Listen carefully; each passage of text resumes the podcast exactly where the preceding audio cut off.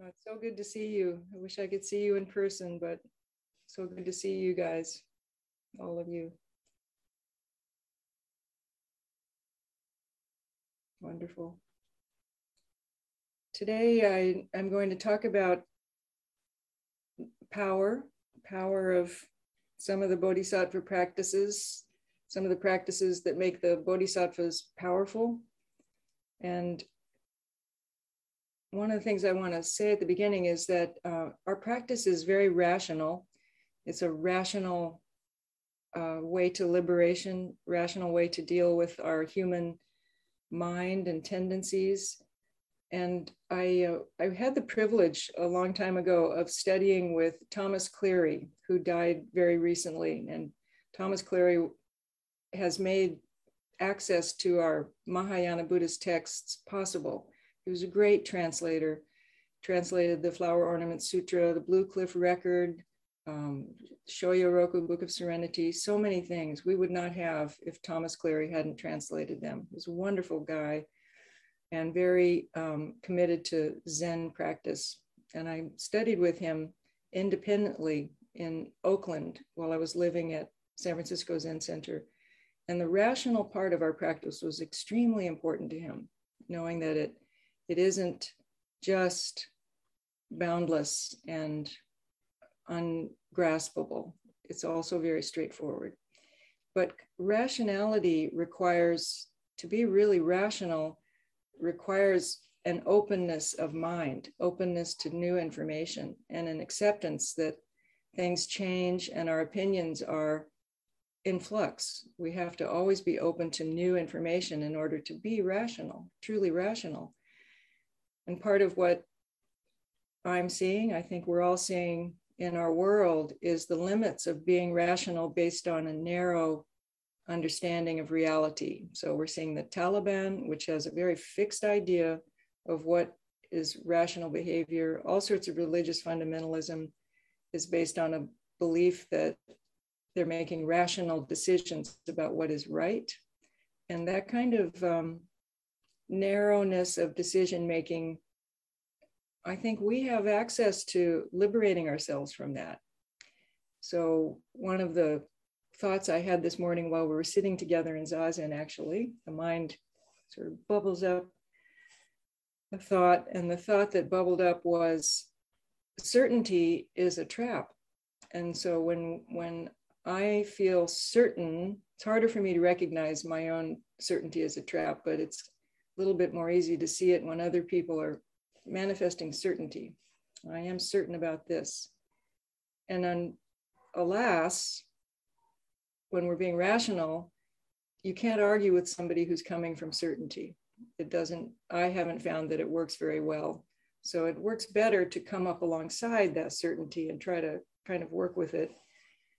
But mostly what that requires in my understanding, is a tremendous amount of patience. When people have entered the realm of certainty, the rest of us get to practice patience. So, what I want to talk about is this interplay between boundlessness and the, the sort of edges of our practice, because we can say that Zen practice is to be aware in your life as it is, uh, to abide in presence, to be open and bare awareness to what's happening. This is Zen. But what is the cutting edge of your practice in the middle of this boundlessness? Where is the where's the edges? One of the beauties of having centers like San Antonio Zen Center and Houston Zen Center is that a center, a location, automatically provides edges for our practice.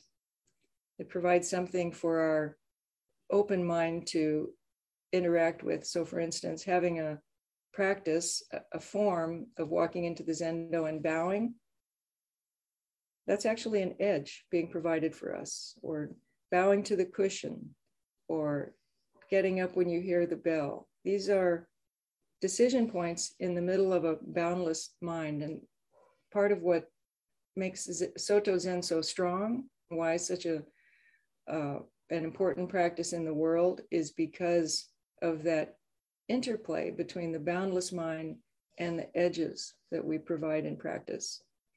All of our relationships with each other provide edges.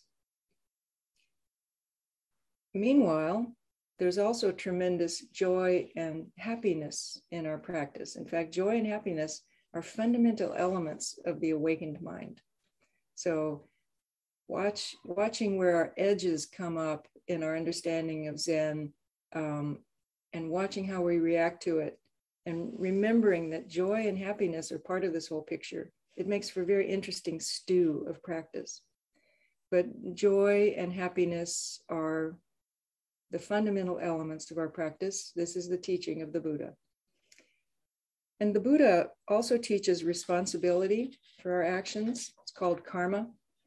And I was thinking about this word, uh, responsibility. It carries a lot of moral weight, doesn't it? Responsibility. And it's a very interesting word because it has two words in it response and ability.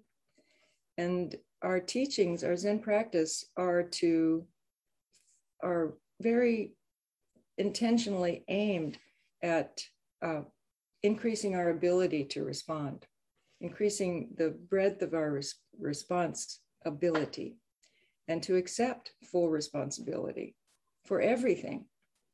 So, this is one of our edges.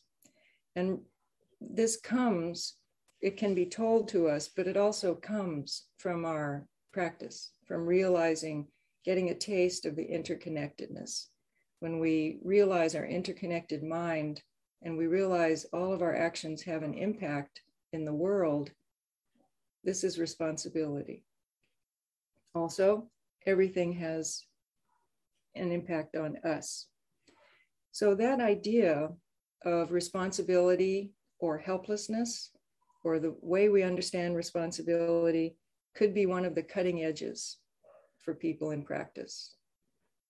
Is it comfortable or is it a cutting edge to think responsibility for everything? But responsibility um, means that when we realize liberation, we're also able, with every action, to provide ease for others. Even if we don't know it, we're providing ease. And in real liberated practice, this responsibility is the other word for responsibility is power. Our actions have power, they have influence. So, back to these edges, Dogen Zenji really understood this relationship. And he saw in uh, one of his writings, it's especially apparent, the Bendowa, that for wandering monks in his day in Japan, 13th century Japan, there were a lot of them wandering around in a state of boundless liberation, and this was rather problematic. So in Bendowa, he's trying to draw them back in to understanding the necessity of zazen, of the kind of edge of zazen, sitting still in, in your place is a big edge in our practice. And he didn't not recommend the four Brahma Viharas, but I kind of want to bring up the four Brahma Viharas because those are the teachings that the Buddha gave to help people realize boundlessness, boundless loving kindness, boundless compassion, boundless joy for others, boundless equanimity. So the practices that lead us into this boundlessness are available for everyone. And then Zen comes along and tells you that clinging to the boundless mind is pro- problematic. So he provides this edge that if we stay in boundlessness, we don't see how we're really thinking about things. We don't see our impact on others. So usually, I actually, yeah, I saw this one time in Japan when I was practicing at Oshinji with Harada Roshi, and he had his sesshin every month and um, he pushed people to drop everything. His one of his mantras was, "Don't let your cushion get cold." So you're sitting all the time, dropping everything, working with koans, trying to enter the boundless mind. And finally, one of the monks had a big awakening that Harada Roshi acknowledged, gave his stamp to.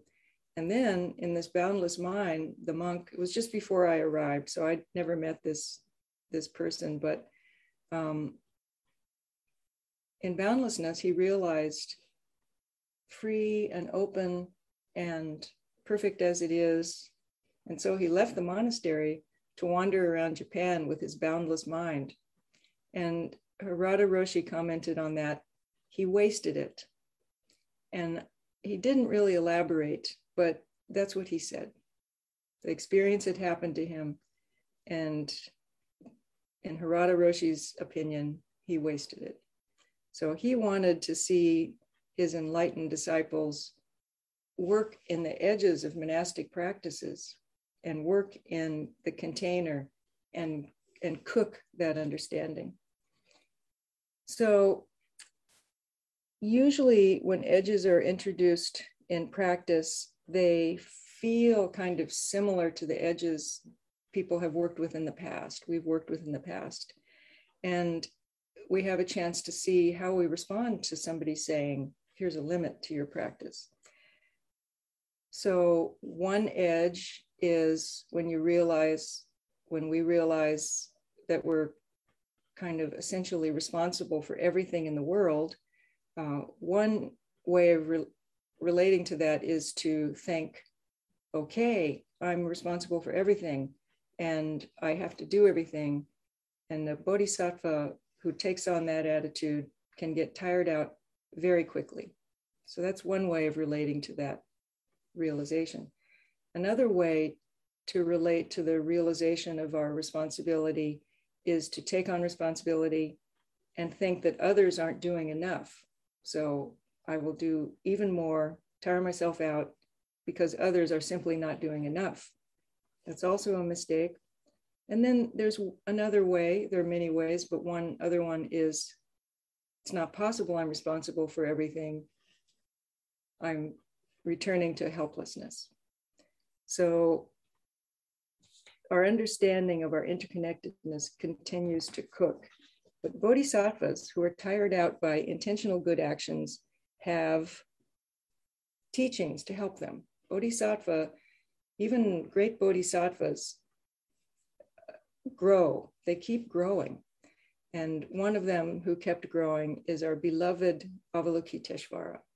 So Avalokiteshvara, um, great bodhisattva of compassion, boundless compassion, took on the responsibility of going to hell and saving all beings in this particular hell. There are several hells in Buddhism, and you work your way through them or you come back. It's you're not permanently there, but Avalokiteshvara realized it was her or his, but Avalokiteshvara goes back and forth, um, took on the responsibility of saving all the beings in hell. So she, I'll say she for now, did that. She got them all out of hell. Job done. And she turned around to look, and myriad beings were flooding back, coming from another door into this hell. And her head exploded. And Amida Buddha, who's the protector of Avalokiteshvara, gave her a new head. So she went back to work. I've got to do this job, save all these beings in hell. She did it. She turned around. Myriad beings were flooding back into the hell realm. Her head exploded. So this happened 11 times until finally uh, Buddha gave her a non exploding head.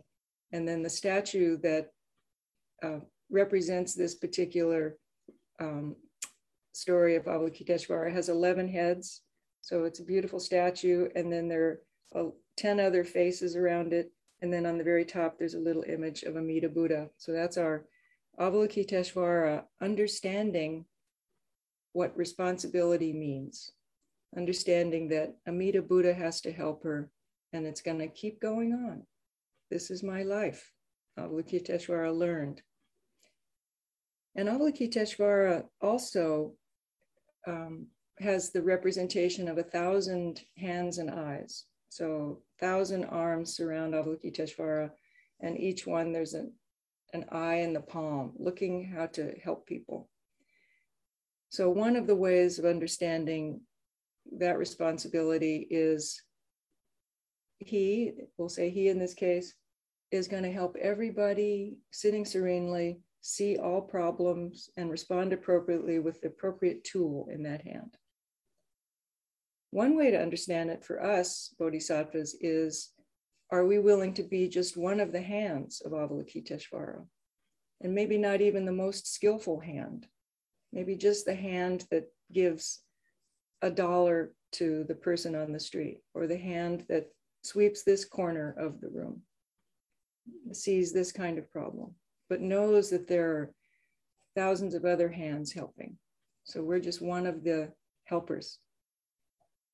So, Zen, with our practice of the edges, helps bring us back down to size in our conventional realm, opens us up to boundlessness, and brings us back down to size. And then we get to live in our world with our family and our friends in the conventional world with access to the boundless and completely open source to new information. So the rational decisions that we make are based on continual new information coming in. And we make um, decisions that are more like probabilities than like certainty. We're not going to achieve certainty, I feel. We're going, but we will achieve more usefulness. So for the bodhisattvas, again, they're growing even though they're super powerful and we've got them on our altars and I'm in my office and there are whole bunches of bodhisattvas looking beautiful, but they're all growing. They're not Buddhas. They've decided to stay here, help us, and continue to grow. They're changing all the time. So they never stop practicing the six paramitas. They never stop. They never stop past practicing generosity, to cultivate the attitude of generosity, ethics or discipline, refraining from harm, patience, the ability not to be perturbed by anything, energy or diligence to find joy in what is virtuous, positive, or wholesome, meditative concentration, not to be distracted, wisdom, the perfect discrimination of phenomena, all knowable things. And then in addition, there's four other paramitas, and these are mentioned often in the Avatamsaka Sutra and all, Flower Ornament Sutra, and also in the Samdhi Nirmochana Sutra. So the seventh is skillful means, upaya. Eight is power, bala paramita. Nine is aspiration, and I'm going to say something about aspiration and hope. And the tenth is primordial wisdom, so bodhisattvas continue to practice all six of these, and it's like a dynamo of practice. So our friend Avalokiteshvara appears again in the Samdhi Nirmochana Sutra and asks the Buddha a very interesting question. She says, How is it that bodhisattvas continue to advance along the path? Buddha tells her, Avalokiteshvara, it is because of four aspects. Bodhisattvas are skilled regarding the blissful state of nirvana. They are able to quickly attain it. But Buddha tells Avalokiteshvara, who's wanting to advance along the path, having giving up, having, having given up both that quick attainment and that peaceful state for the benefit of sentient beings they wish to undergo for a very long time the manifold sufferings that arise without cause and without purpose. Therefore, they are called those who progress by way of extensive aspirations, those who have auspicious aspirations, and those with the force of aspirations. So, Avalokiteshvara, like all the bodhisattvas, wants to learn how to keep advancing in skill in helping people. And the Buddha says, you learn how to achieve nirvana and bliss, and then you learn how to give it up and to willingly undergo the manifold sufferings that arise without cause and without purpose that we're going through. And therefore, bodhisattvas are called those who progress by way of extensive aspirations, those who have auspicious aspirations, and those with the force of aspirations. And I think we could use the word hope there. They are called those who progress by way of extensive hope, those who have auspicious hope, and those with the force of hope. So for me, what the Buddha, what the Buddha is telling Avalokiteshvara is that the power of hope is one of the, the tools of, of uh, bodhisattvas. And aspiration, which also means free choice or the choice to seek the responsibility and the power to help, bodhisattvas vow to remain in the world with its manifold sufferings. And then uh, Buddha, Buddha goes on to teach Avalokiteshvara the subtle meanings of the six paramitas that we and bodhisattvas work with throughout our practice life. So I'm going to tell you a little bit about them, but with the with the hope that that we allow edges to arise because some of us like different paramitas. Some of us feel more comfortable with different paramitas and some of us see an edge in different paramitas. Um, there's one other thing. Yeah okay so buddha wants to teach avalokiteshvara about these paramitas so Buddha tells Avalokiteshvara that each one has three aspects. They're not boundless. They are boundless and they have parts. So generosity has three aspects. This one we we hear quite often and it's it's quite beautiful. The first is giving material things. If people need material things, we give. Giving dharma, if people need teachings, once their material needs are calmed, give teachings. And then the third is to grant fearlessness, give fearlessness. The second paramita, ethics, has three aspects ethics that, that overcomes non virtue. Okay, we practice ethics in order to deal with our habits or our blind spots. The second one is ethics that engages in virtue. And Thich Nhat Hanh's translate or re- recitation of the precepts has this active quality. He doesn't just say Bodhisattva does not steal. He says do not steal and give to others. So that's the second part of ethics. And the third is ethics that engages in the welfare of sentient beings. So those are two distinct things. Virtue for oneself, we practice ethics in order to clear up our own karmic stew, and then we practice ethics for the benefit of others. There might be edges in there for us. The third paramita is patience, which has three aspects.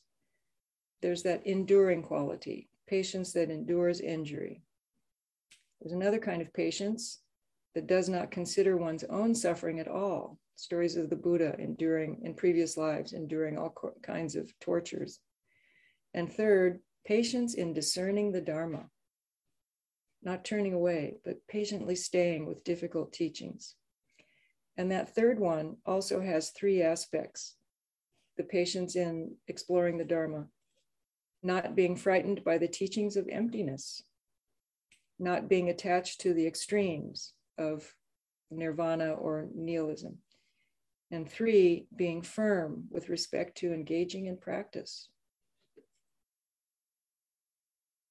four, the fourth one, effort, has three aspects effort that is armor, effort applied to virtue, and effort applied for the welfare of sentient beings. So, that imagery, effort that is armor, this has beautiful explanation. Effort that is armor has three aspects putting on the armor of great love,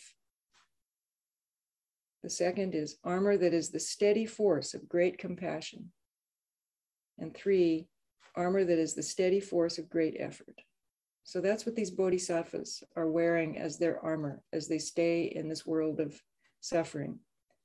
They have the armor of great love and the armor of the steady force of great compassion, and they can go anywhere. then they, there's quite a bit more about effort. I'll just say that effort applied to virtue has three aspects, which are relying on the meaning with great faith, relying on the meaning of these teachings, the meaning, interdependence, and uh, the power of the precepts, and so on. Engaging in virtue with great practice, and infusing all sentient beings with great dedications, as we did when Colin did the dedication for service. We're always sending out the merit from our practices with these great dedications. And the fifth paramita is concentration, which has three aspects. So, concentration, samadhi, meditative stability. The first is the samadhi of blissful abiding that is an antidote to suffering and the affliction and the afflictions because it is non-conceptual and peaceful. So the fifth paramita is to be abide in, in an antidote to suffering because it is non-conceptual and peaceful. The second is the samadhi that manifestly achieves good qualities because while we're in concentration and samadhi, good qualities are cooking and third, samadhi that manifestly achieves the welfare of sentient beings. So that's the dynamo that sends the samadhi out to help others. The sixth paramita has three aspects wisdom. First is focusing on conventional truth. The second is focusing on ultimate truth. And the third is focusing on the welfare of sentient beings, which means that for the welfare of sentient beings, we abide in the conventional realm or the ultimate realm. And both those teachers, Dogen Zenji and Harada Roshi, uh, were trying to bring practitioners who were kind of attached to the boundless back into alignment also with the conventional for the benefit of all beings. So in this long section, Avalokiteshvara says to the Buddha, why are why are the six paramitas always presented in the same order? Why is generosity first and ethics second and patience third? Why is that? And the Buddha says, Avalokiteshvara, it is because the six perfections serve as bases, bases for progressively higher achievements. Through generosity, bodhisattvas do not focus exclusively on their own bodies and physical resources and thereby they attain ethics, which is understanding interdependence. Those who practice ethics and guard their own moral practice become patient. Those who have patience initiate effort. Those who initiate effort achieve concentration. And those who achieve concentration attain wisdom that transcends the world. That's the Buddha's explanation. So, what about these four additional paramitas? The Buddha says that that seventh one, upaya, skillful means, the ability to use one of these hands and eyes to adapt, to respond skillfully. Buddha says that that one actually assists the first three perfections and increases their power. So the first three are generosity, ethics, and patience. Skillful means makes those even more beneficial as the bodhisattva develops in skill. Number eight, aspiration. And the Buddha says this assists the perfection of effort. So, Buddha, so this is a very important passage for us because we have big challenges in our world, as Avalokiteshvara did, because people just kept flooding into hell. Buddha tells Avalokiteshvara that bodhisattvas may not be able to make all the effort necessary to overcome afflictions we vow to save all beings. So Buddha says that bodhisattvas may not be able to make all the effort necessary to overcome afflictions. And this paramita of aspiration enhances the effort. We aspire to be more effective. We aspire to save all sentient beings. We hope to relieve suffering. We aspire to heal the world. So the Buddha says that that's the power of the bodhisattva, not giving up hope, and then that aligns itself with our effort. It's not that a bodhisattva has all thousand hands and eyes, but they don't lose hope. And the ninth paramita is power. And the paramita of power assists concentration, the Buddha says. And achieving the power of reflection over the excellent practices is the perfection of power. So the ability to actually see clearly um, the six paramitas and the world as it is, is the perfection of power. It takes power to see clearly. And the 10th paramita is exalted wisdom, which simply assists the perfection of wisdom. And it clearly sees the nature of reality. So bodhisattvas are growing and in a, in a dynamo of practice. Inner practice, outer practice. Inside achieving greater clarity, outside becoming more beneficial. So all of these aspects are in play throughout all of our lives as practitioners. And I have an example of how we used it to make a decision. I know you guys have made a different decision, but I'll tell you that we discussed whether or not to return to lockdown when the surge happened. And we we were very rational. We have many scientists, and we discussed what the situation meant. We got in lots of data.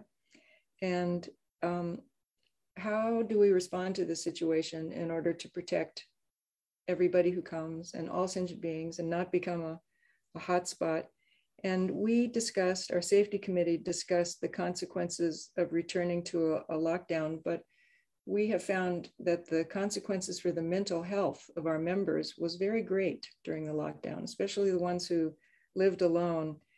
And it, we require everybody who comes to be fully vaccinated. And to now we've returned to wearing masks, but we balanced the mental health consequences of going back into lockdown against the precautions that we would take and the and the clarity about requiring vaccinations and we decided to stay open although not quite as fully packed. So we used and in our discussion many edges came up for people. There were a lot of opinions and but we came to a consensus that we would stay open and help the mental health of our members and uh, be careful. So we use these, we use the our discussion of these edges and boundlessness to inform our decision, and that's our experiment. And we will see what happens. So this, this, this decision for us sits in the middle of the Bodhisattva path of practice, our aspiration to provide refuge, support, and nourishment to sentient beings. And decisions like this, all the decisions we make, create edges, temporary pathways in the great boundless mind of reality. But it also shows our understanding that the six paramitas turn in multiple directions at once. When we practice the paramitas, we're turning toward benefiting others, but actually, when we practice them, they're benefiting ourselves. So I am really glad to be with you. I really wish we could have met in person, but next season, perhaps we'll be able to meet in person and talk about these things together. And I hope you're all healthy. You all look very healthy. Good so far. Ronnie? Okay, thank you. Thank you all very much. Enrique, Yoshin, Karen, Chikai, Christopher, Azul, Sarah. So good to see, and Dokan. Good to see you all. So we'll do the uh, after. Uh, I'm sorry, uh, questions first. Uh, if anyone has questions for Galen Roshi, and then we'll do.